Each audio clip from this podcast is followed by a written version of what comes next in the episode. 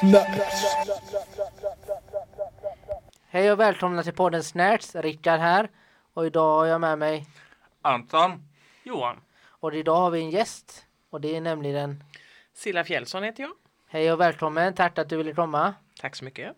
Och eh, vi ska ju intervjua dig idag lite om olika sorter men vi tänkte först med att vi lär känna varandra lite här och vi tänkte att man kan börja med och ta lite fika kanske. Du hade, hade med dig något idag Anton? Så eh, jag har precis varit i Irland en sväng. Och eh, ja, fika och fika. Jag tänkte, alltså den här podden heter ju Snacks va? Och då är det så att vi passar på typ när vi har varit typ, utomlands. Vi ja, kanske hittar något eh, snacks då som inte finns i eh, Sverige då. Så då har jag hittat här eh, Guinness-koler. Och för er som inte vet är, är då att Guinness är en, eh, en typisk irländsk eh, öl då, en väldigt, eh, vad ska man En säga? eh, svart öl kan man väl säga? Ja, en mörk öl som är, den är väldigt tjock, väldigt, en, en, ja, tung öl kan har du det med dig också eller? Nej, det har jag inte. Men, eh, Spännande. men så, alltså om man vill, om man vill, får man då smaka. Och det, vi har kollat ingen alkohol i. Så man kan åka. Man kan, nu, man, kan, man kan äta, äta, ta en och åka. Liksom så. Ja. Man kan eh, dricka och köra på sig, man kan Ja. äta de här och köra. Tack. Ska jag skicka vidare? Så eh, ja, det blir spännande. Liksom. Ja, det här får Ja. man ju prova.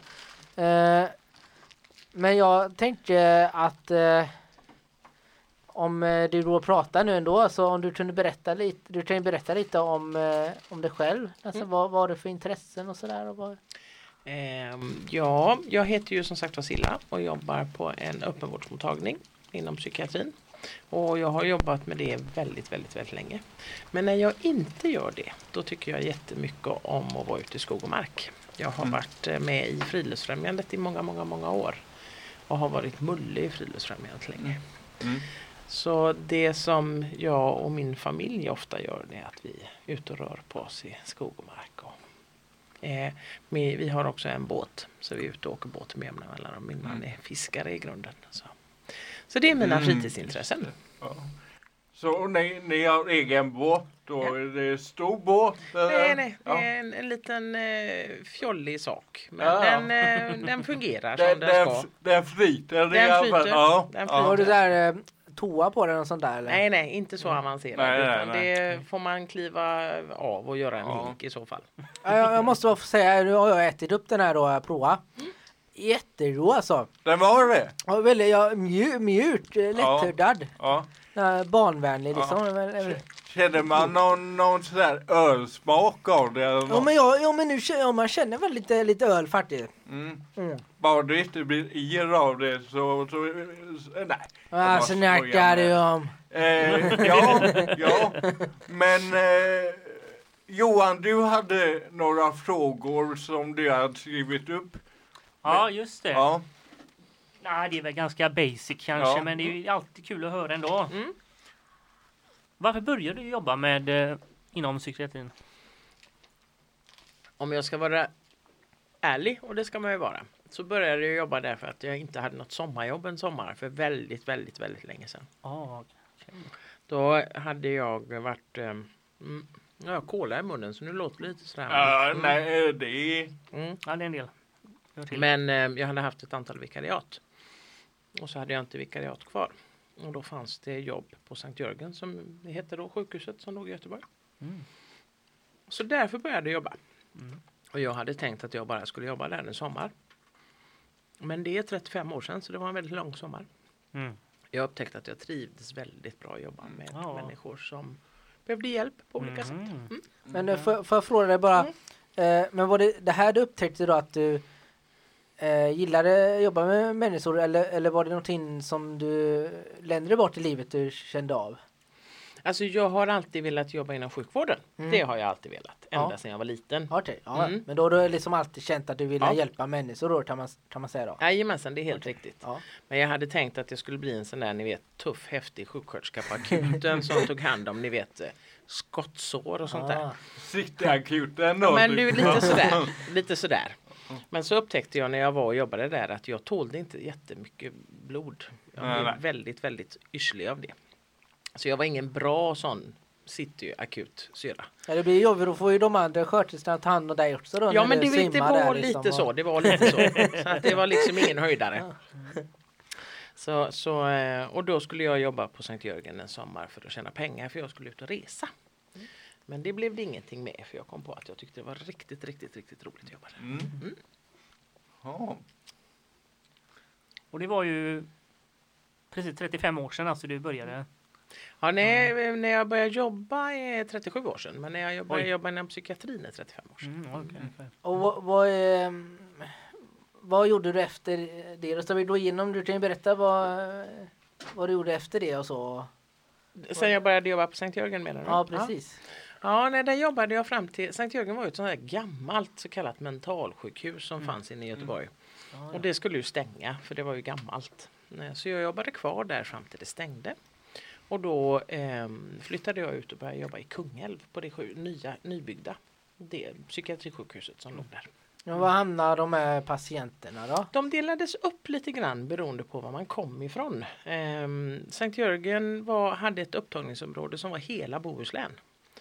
Eh, Så lite grann beroende på var man kom ifrån så fick man flytta hem till sin hemkommun. Liksom. Och det är sjukhuset som tillhörde hemkommunen. Okej. Så om man till exempel bodde i Strömstad, ja men då flyttade man tillbaka till Strömstad och fick börja gå på en mottagning där uppe eller Uddevalla. Så, där. så att eh, man flyttade helt enkelt hem. Mm. Vilket ju var ganska bra. För om man är sjuk och ska behöva åka så långt bort och ligga på sjukhus är ju ingen höjdare. Så att därför så var det ju, det var många som tyckte det var väldigt skönt att flytta hem men det var också många som tyckte det var lite skrämmande att flytta hem. Eh, så det var det som hände med de som var på Sankt Jörgen. De fick flytta hem helt enkelt.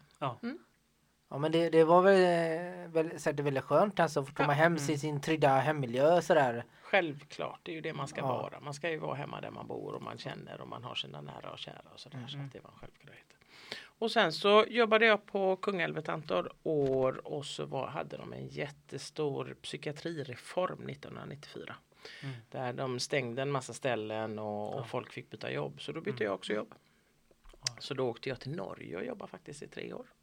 Mm. Också på ett, eh, ett sjukhus för personer med psykiatriska besvär. Vad, vad, vad var, eh, var det någon skillnad mellan Norge och Sverige sån här eh, system? Det var en jättestor skillnad. Oj då, för okej. i, i Norge så har man till skillnad ifrån Sverige ganska mycket pengar.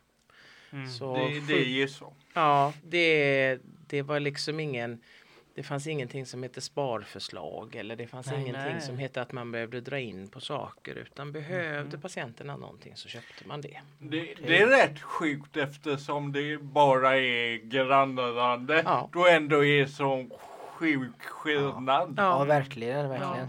Så det var en väldig skillnad och då jobbade jag med personer som, som dels hade olika former av eh, utvecklingsstörning och down syndrom men också psykisk ohälsa. Mm. Ja. Eh, och de här personerna hade ju lite svåra, svårt själva att berätta vad de behövde och sådär. Ja. Ja. Men det var så skönt när man, när man upptäckte saker att man aldrig behövde oroa sig för att det inte fanns Nej. pengar. Utan, Ja. Eh, vet du om det fortfarande är sån skillnad idag? Ja, det är det. Det är det. Eh, ja, Oj. dels, dels är det så i Norge att man inte har delat upp eh, sjukvården på två ställen. För i Sverige har vi ju sjukvård dels inom regionen där jag jobbar. Mm. Men så finns det också sjukvård i kommunerna. Ni vet hemsjukvård och sånt där. Att det är lite olika. Men Ställen. eh, för dem och jag som inte har så bra koll, vad, vad, vad, kan du förklara lite vad, vad skillnaden är? Jo, skillnaden är att i regionen så finns det en, vad ska man säga, eh, vanliga sjukvården. Jag ska försöka förklara vad det betyder sen. Men det, det är dit du går när du har ont i magen eller huvudvärk eller byter ett brev, eh, ben eller någonting sånt där. Eller då har all, allvarlig psykisk ohälsa att man kommer till mig till exempel inom psy- specialistpsykiatrin. Men i kommunen då, där, är, där finns den sjukvård som är lite mer vardaglig allmän, till exempel hemsjukvård. Alltså till exempel om du är gammal, behöver hjälp hemma och få insulin till exempel. Någonting sånt där. Eller om man behöver hjälp med, som ju även yngre personer kan få, med hjälp med att ta sina mediciner. Ja. Då sköter hemsjukvården det. Eh, och sen så har man ju då den delen som kallas primärvård som ju inte heller finns inom, inom regionen som det kallas. Och det är ju vårdcentralerna. Ni vet när ni går till vårdcentralen för lite mindre besvär. Ja, ja, okej. Så Ja. så är det uppdelat i Sverige. Lite olika delar. Men i Norge är det inte så. Där är all sjukvård statlig. Så, de, så, de, så att de, de bara eh, har lite besvär då går de typ in på sjukhuset där Mm. då typ direkt och Precis. får bra hjälp då. Jajamensan. Och, och det heter hälsoväsendet i Norge. Och det, i hälsoväsendet finns alla. Men funkar det samma?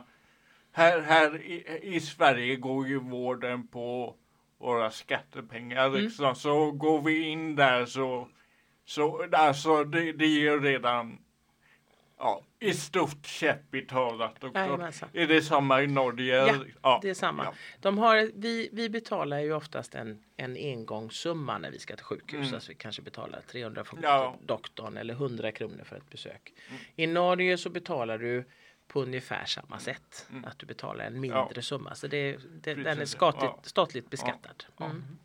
Så, det, Yes. Nej, så det gjorde jag i några år. Var i Norge och jobbade vilket var väldigt det var roligt att få jobba i ett annat land. Ehm, Det var väldigt roligt att få jobba utan att man hade några sådana här tråkiga förutsättningar med ekonomin. Ja. Ehm, Men och eh, fattar du vad de sa där borta då? det kanske var just det som var, var utmaningen i början kan jag säga. Ja, ja. Eh, Jag hade en del sådana, ni vet, riktiga misstag. Ja, just då. Ehm, Något du vill dela med dig? Ja, det kan jag göra. Alltså, ehm, när jag skulle åka hem en helg ehm, så var det ganska fint väder ungefär som nu.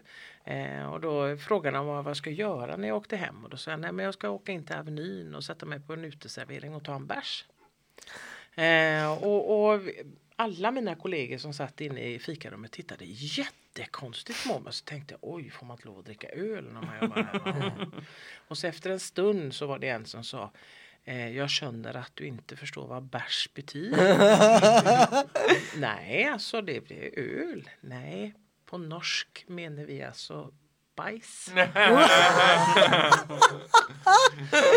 Så det blev ju lite tokigt. Ja. Ja, dra fan med det då. Vad står det du gör säger du? Och det var några sådana där riktiga. Ja. Alltså, det är samma när man har förfest i Norge så, så säger man att man har samlag. Ja, Så jag blev inbjuden på samlag några gånger. Det kändes också väldigt konstigt Ja, det- innan jag förstod att det var förfest. Ja. Och man bara, nej, nej tack, det, det är inte bra. Ett, he ett helt gäng, vill du komma med på samlag? Ja. Ja, Nej, jag vet inte riktigt hur bra det här Nej, jag känns. känner inte det så väl. Jag, Liksom. jag ska vara hemma och dricka te och kolla på, på Bingolotto. Jag tror att det är lugnast. Det var några sådana Ja, förvecklingar. nej, men vad, vad roligt. Ja, ja. Mm. Så att, eh, ja. Nej, och sen så när jag hade jobbat i Norge, några för jag pen- pendlar ju, jag hade kvar min lägenhet i Göteborg som jag bodde i då. Mm. Så fick jag bestämma mig, jag orkar inte pendla längre. Så då fick jag bestämma, skulle jag vara kvar i Norge och flytta dit eller ska jag flytta hem till Sverige igen? Ja. Så då valde jag att flytta hem till Sverige. Och vad man säger så här då. Mm. Du kommer fortsätta att jobba med det här Jag kommer fortsätta att jobba med det här fram till någon talar om för mig att jag inte ska göra det. Så länge blir det? Ja. ja. För jag tycker om det jag gör. Eh, Och jag tror att jag är lite bra på det. Mm. också. Det tr tror vi med. Mm. Ja. Ja, det vet. Ja, Ja, faktiskt. eh, precis. Eh, men men vad, vad, när du kom tillbaka till Sverige sen då, vad, vad hamnade du då?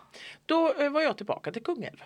Fast då Okej. började jag jobba på ett behandlingshem som låg i Kungälv på den tiden. Nu finns inte det behandlingshemmet kvar tyvärr. Ja, okay. Och det var ett behandlingshem för personer som har psykossjukdom. Ehm, så där jobbade jag. Jag kom tillbaka till Sverige 1998 och sen jobbade jag där fram till behandlingshemmet stängde 2016. Mm. Så där var jag ganska länge. Mm.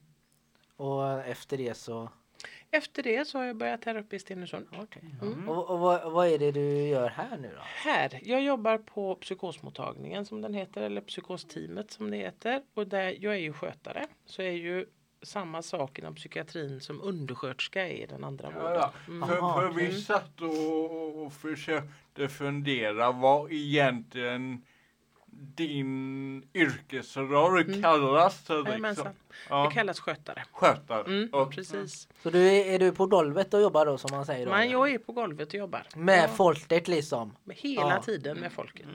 Ja. Jag är verkligen längst, är längst ner kan man ju säga att jag är. Men jag är nog den som träffar flest av dem som, Mm. som har besvär och gör Ja.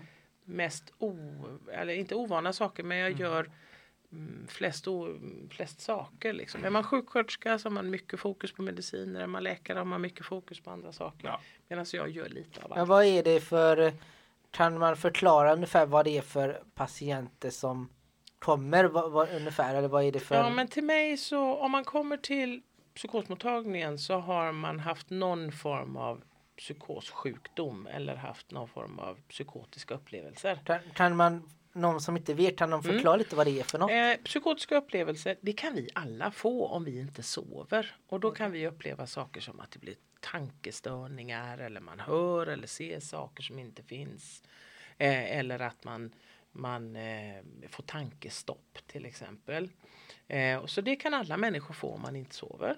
Men oftast för många då så är det ju så, sover man bara då så rättar det till sig. Men så kan man ju också precis som med alla andra sjukdomar så kan man ju ha anlag för lite mer saker.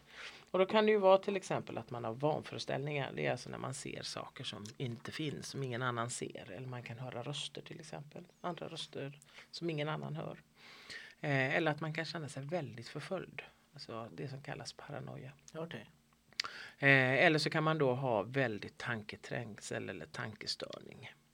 Eh, så det är väl de ja, man, det lättast beskrivna symptomen på psykos. Men och det här, vad, är det, vad är det du gör då? Till exempel om någon kommer med, till dig med det då? Det jag gör det är att när doktorn har träffat en person och kanske behöver träffa någon och prata om de här sakerna. Hur man kan eh, lära sig hantera dem till exempel. Eller eh, ha samtal om när saker är svåra eller när saker är lätta. Eller till exempel att få hjälp hemma.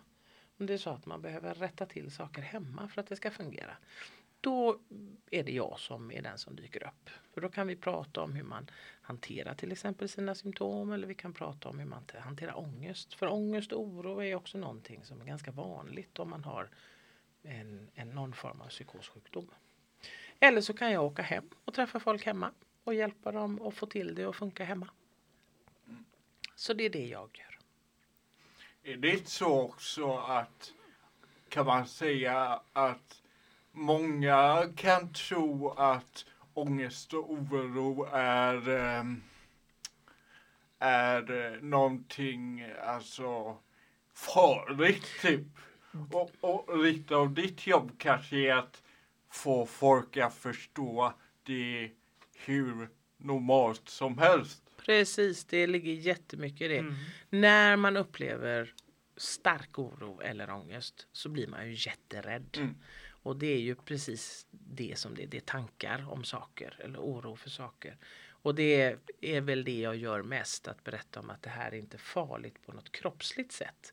Det bara känns bara väldigt farligt. Mm. Och då kan man behöva jobba en del med olika övningar. Alltså Mm. andningsövningar eller andra övningar som man kan göra så man kan hantera sin oro och sin ångest.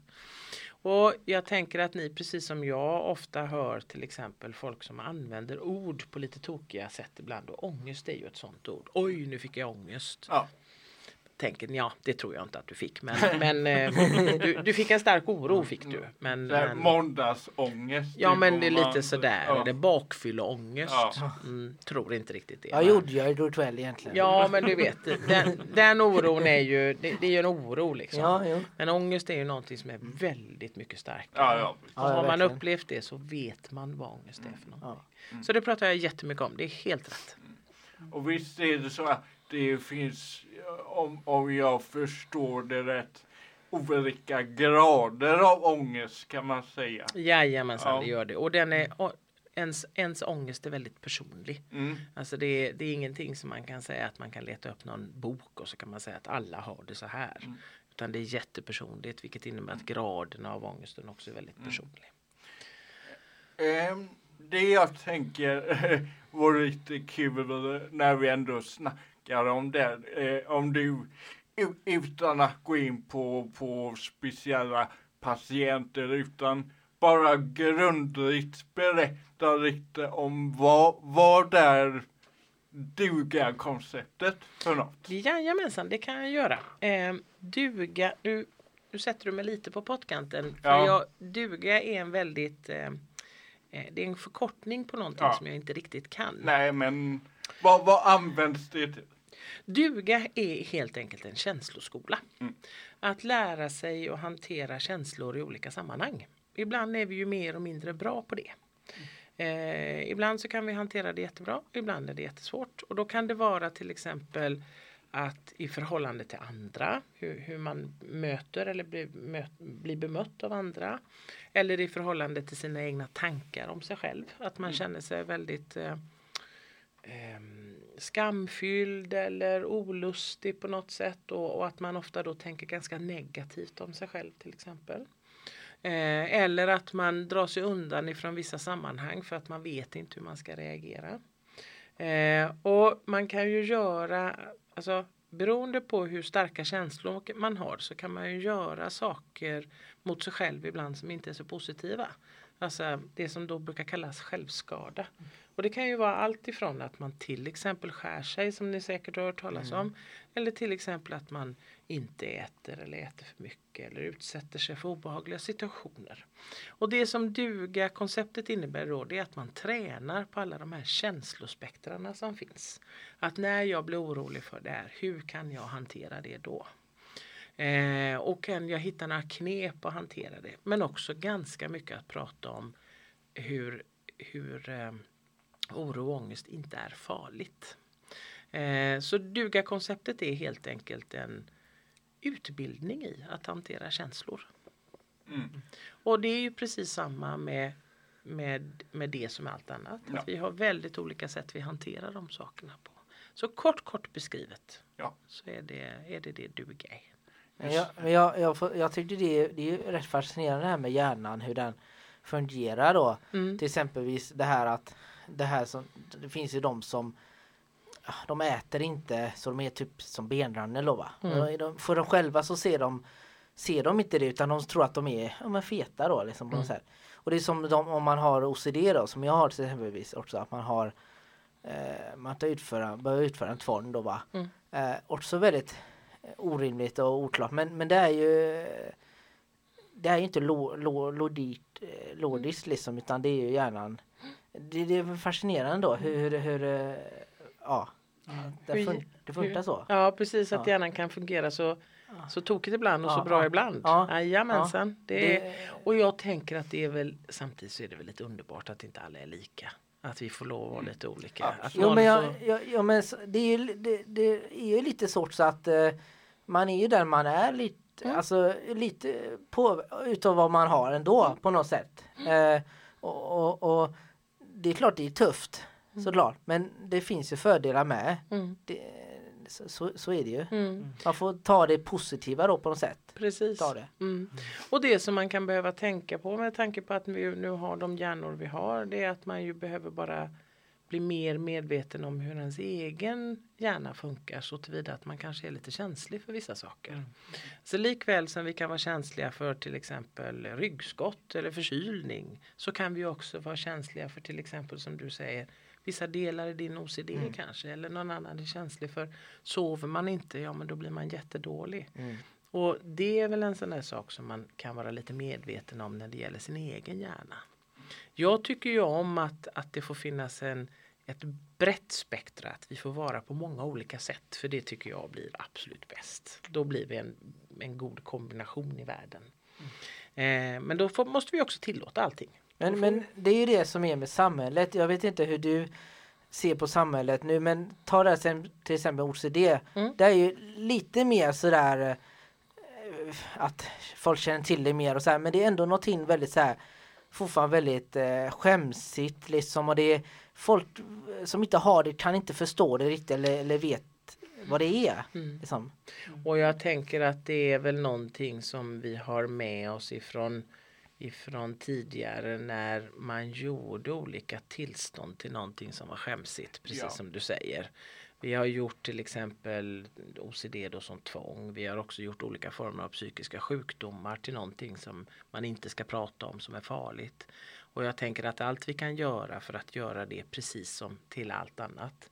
Så likväl som du har en OCD så kan du ha diabetes. Det pratar vi ju hur lätt som helst om att ha diabetes. Ja precis, det är nästan att det, ja, det har nästan blivit en grej ibland det Ja. där. Och det, ju mer vi pratar och gör det här till en vardaglig sak, ju enklare blir det ju för att det inte ska vara Absolut. skämsigt längre. Absolut, absolut.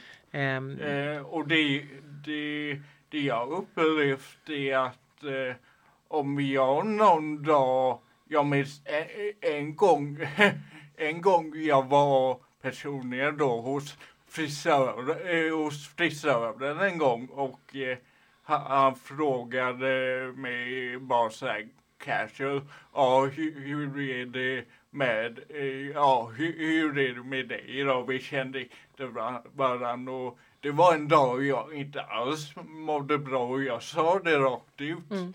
Nej, alltså med mig, ja, det är inte alls bra faktiskt. Eh, Mm. Ja. Och då i sin tur eftersom jag öppnade mig så, så sa han också liksom, nej men jag förstår jag också en tuff period just nu. Så om någon börjar våga öppna sig så är det ofta att andra också Mm. Det. börjar våga säga men jag säger, jag känner samma Mm. sak. Mm, liksom. Mm. Ja. Ja, man får ta eh, första steget där. Ja. Liksom, och, Våga. så. Mm. Jag vet ju själv, det var, jag sa ju inte att jag hade OCD. Det är Mm. någonting jag har börjat med senare år. Mm. Men jag, jag känner att framförallt för mig själv Mm. känns det mycket lättare och roligare i livet så att man är uppe med det Mm. på något sätt Mm. tycker jag. Mm. Så att det, jag uppmanar ändå att, eh, att man ska Mm. vara uppe med de här grejerna. Ja, och man ska vara öppen med det när man kan. Lite grann som du beskrev ju Anton, det här med att det var en dag när du kunde säga att det var så. Mm. Och andra dagar så känner man att idag orkar jag inte för jag orkar inte motfrågorna. Det här att man själv ska få lov att välja när jag Mm. berättar och inte berättar. liksom. Absolut, verkligen. Då tror jag att det blir absolut bäst för, för eh, Mm. både den som berättar det och den som tar emot det. Mm.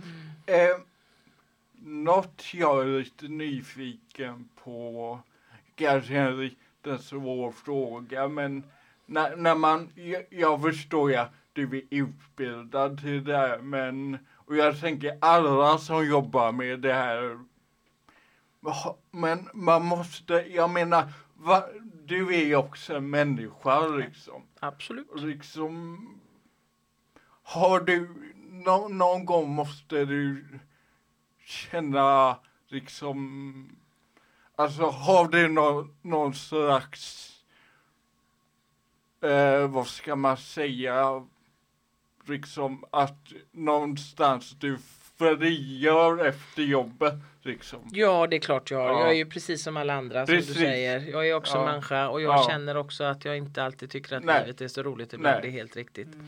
Och jag gör på lite olika sätt. Ja. Ehm, förut så, så använde när jag, när jag pendlade till jobbet så använde jag, använde jag min tid i bilen Mm. till att du vet tänka, fundera, Mm.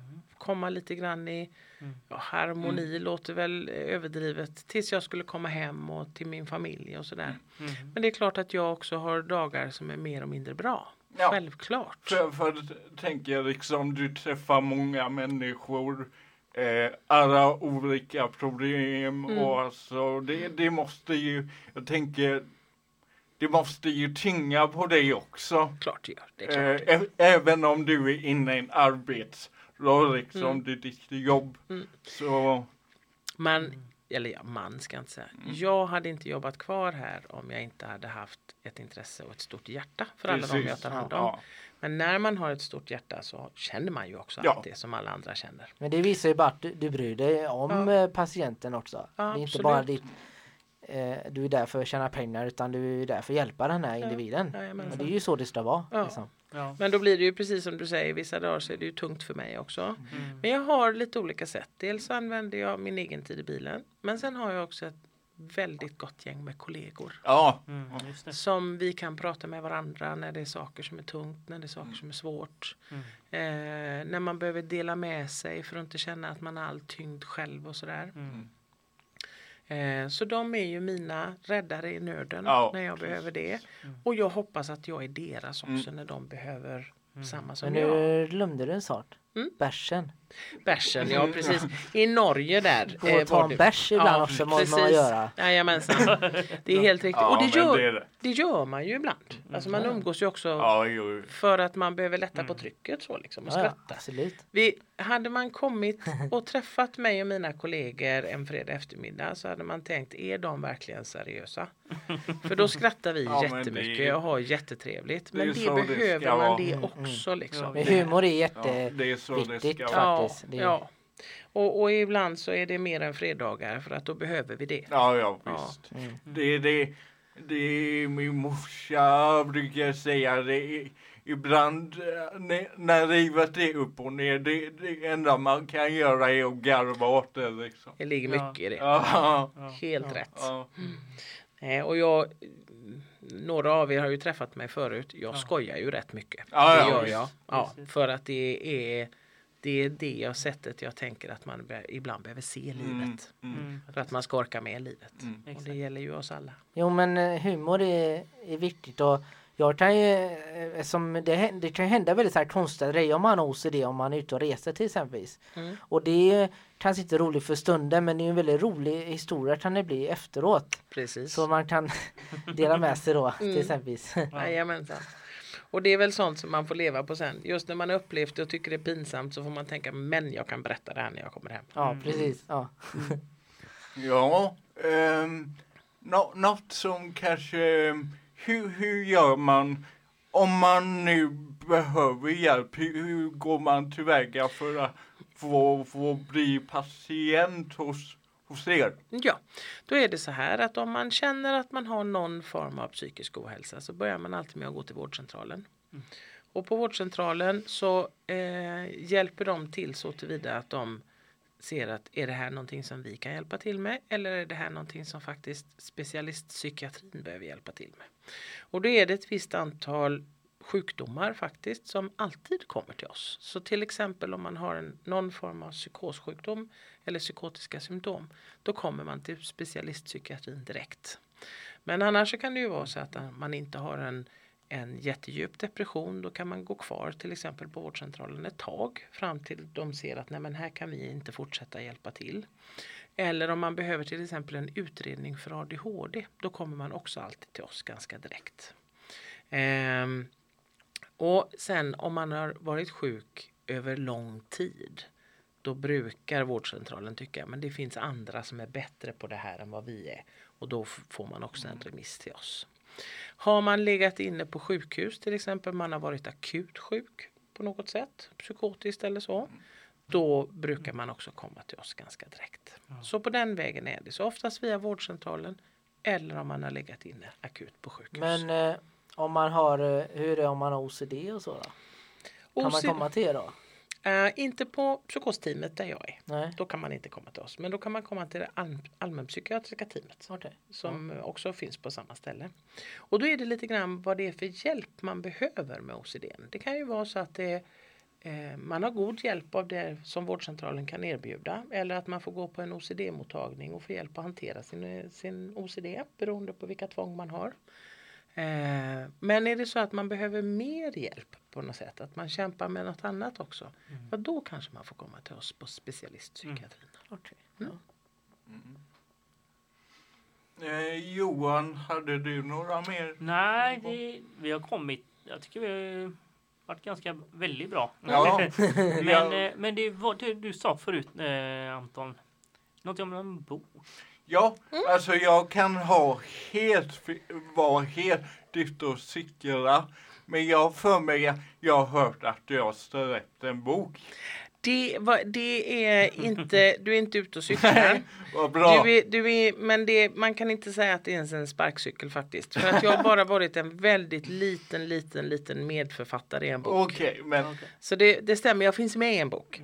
Men jag har inte skrivit den Men själv. det står det väl inte för minsta, Nej, jag. Det är ju nej. fantastiskt att vara med i en bok liksom sådär. Ja, jag får nog säga att jag, just då när boken kom ut så var jag ganska imponerad själv. Eh, sen om man, om man tittar på det och ser att jag kanske har varit med och skrivit ner fem sidor i den boken så tänker man kanske inte var så mycket ändå. Men, men eh, jag har varit med en bok. Vad, helt vad rätt. är detta för bok? Nu får du berätta. Det här är en, en väldigt eh, specialiserad del inom psykiatrin som är en metod som heter RACT, resursgrupps ACT.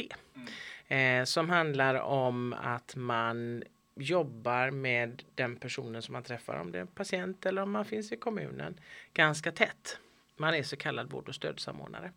Och så boken handlar om den metoden, hur man arbetar med den. Och den delen som jag var med och skrev, det var med en av mina gamla patienter som eh, skrev en, en eh, del i boken som, där hon har upplevt det här själv, att vara sjuk och fått lov att ta emot den här metoden. Så det var det det handlade om, det stycket som jag var med i och som boken handlar om. Spännande. det, ja, ja det, var så, det är väldigt spännande och det var väldigt spännande då att få vara delaktig i. Då är nästa skede film nu då. Ja, eh, En vi, sats, biografi om dig där. ja, vi satsar väl på en tre timmars tänker jag. Ja. Jag Men vem spelar- som spelar dig då? Eh, ja, alltså om ni tittar på mig så tänker Julia Roberts måste Ja, ja, det vara visst. minst va? Ja, ja, ja, absolut. Ja, Ja, ja. ja. ja och, och, Och så får vi ha en kille med det så här, det blir en så här romantisk komedi då. Du träffar någon där när du kommer på det här eh, mentalsjukhuset och så Ja. blir ni kära i varandra och så eh, de här patienterna de, de får inte göra någonting, de sitter inlåsta och så släpper ni ut dem så här i stan och ja, ja, du, du har redan Steven. Spielberg kan göra den så här, så här familjekänsla så här. Precis. Men om det är Julia Roberts som ska spela den så tänker jag att då får det ju nästan vara George Clooney som är Ja. liksom Ja, motspelaren. ja eller? absolut. Ja. Richard Gere kan funka också men Ja. just Clooney, alltså, de gjorde en film här nyligen också, absolut. Ja, jag tänker att det, det känns helt okej om vi kastar Så han dem. var den här doktorn då som är lite deppig egentligen då, så Ja. kommer hon in där och så blir han glad igen då. Helt rätt, helt rätt. Och sen kommer sen kom en har vi stor, färdigt. sen kom en stor drake Ja. där och Nej men bara, vad gör du nu? Då blir det någon jävla Game of Thrones här. Nej, men- Det känns En som, OCD-drake. Ja, som kommer ner och... det känns som vi har manuset klart. ja, ja, visst. Ja, det blir... Ja. Härligt. Ja. Yes. Ja. Ja men det, det, alltså är vi nöjda Är så det, eller? då kan vi ju, innan vi, då kan vi fråga, är det någonting själv du vill Ja. passa på att berätta här nu? Ja, just det. Eh, ja, nej, det vet jag inte. Det, det som jag var nyfiken på det var ehm, det som jag var nyfiken på vad ni hade för frågor. Men ni har ställt så många roliga Vi har frågor. bombarderat Ja. Ja. men det har varit riktigt roligt för då i gengäld så har jag, känner jag heller inte att vi har missat någonting Nej. som, som jag kanske ville berätta. Jag hoppas inte. Nej, Nej, verkligen. det tycker jag har varit väldigt roligt att få lov att vara med här och, Mm. och eh, Ja. Det var kul att du ville vara Ja, med. Ja. Sen, så- sen får man väl ändå säga så här, tänkte jag att som du med kanske känna att att komma till dig är väl, målet är väl att om man kan vara bra och inte behöva göra det, tänkte jag. Absolut. Fast det är en fantastisk trygghet och, och, att veta ändå att om det är någonting så kan jag komma till dig. absolut, Ja. Absolut. Ja. Det är ju alltid det som är vårt mål. Det är ju att man inte ska behöva träffa mig. Men behöver man träffa mig så ska man få lov att göra det. Ja. Alltså så är det ju alltid. Man, man har väl alltid ett mål att man inte vill träffa doktorn. Liksom, var man än befinner sig och vilken sjukdom man än har. Men, men behöver man så ska man verkligen få lov att få tillgången. Ja, men då vet, om jag börjar bli lite paranoid nu så vet jag vem jag ska vända mig till. enkelt. Jajamensan, Ja, jajamensan. Då löser vi det. Ja, underbart. Mm. Yes.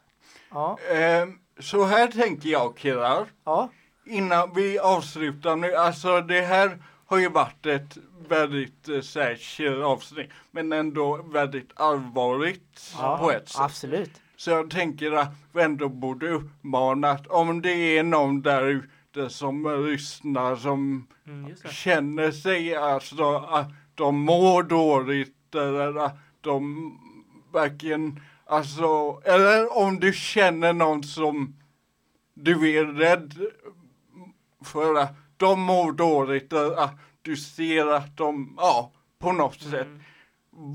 Alltså var inte rädd för att snacka med, med någon och alltså Mm. det finns hjälp att få, det finns eh, Minds telefonlinje eh, som du kan ringa och eh, prata med någon dygnet runt. Numret det är 90 hu- eh, 101 och självklart är det kritiskt akut, ring 112. Alltså, det tveka aldrig, det är superviktigt. Jajamän, absolut. ja. Eh, Mm. Tveka inte, ge inte upp, ge inte upp, kämpa på. Ja. Och med det så, Ja, ja, ja. Tack och hej. Det här var... tackar vi för Tack. oss. Supergött. ha det bra. Ha det bra. Jag har inget som jag skulle göra. Hej då. Hej. Hej.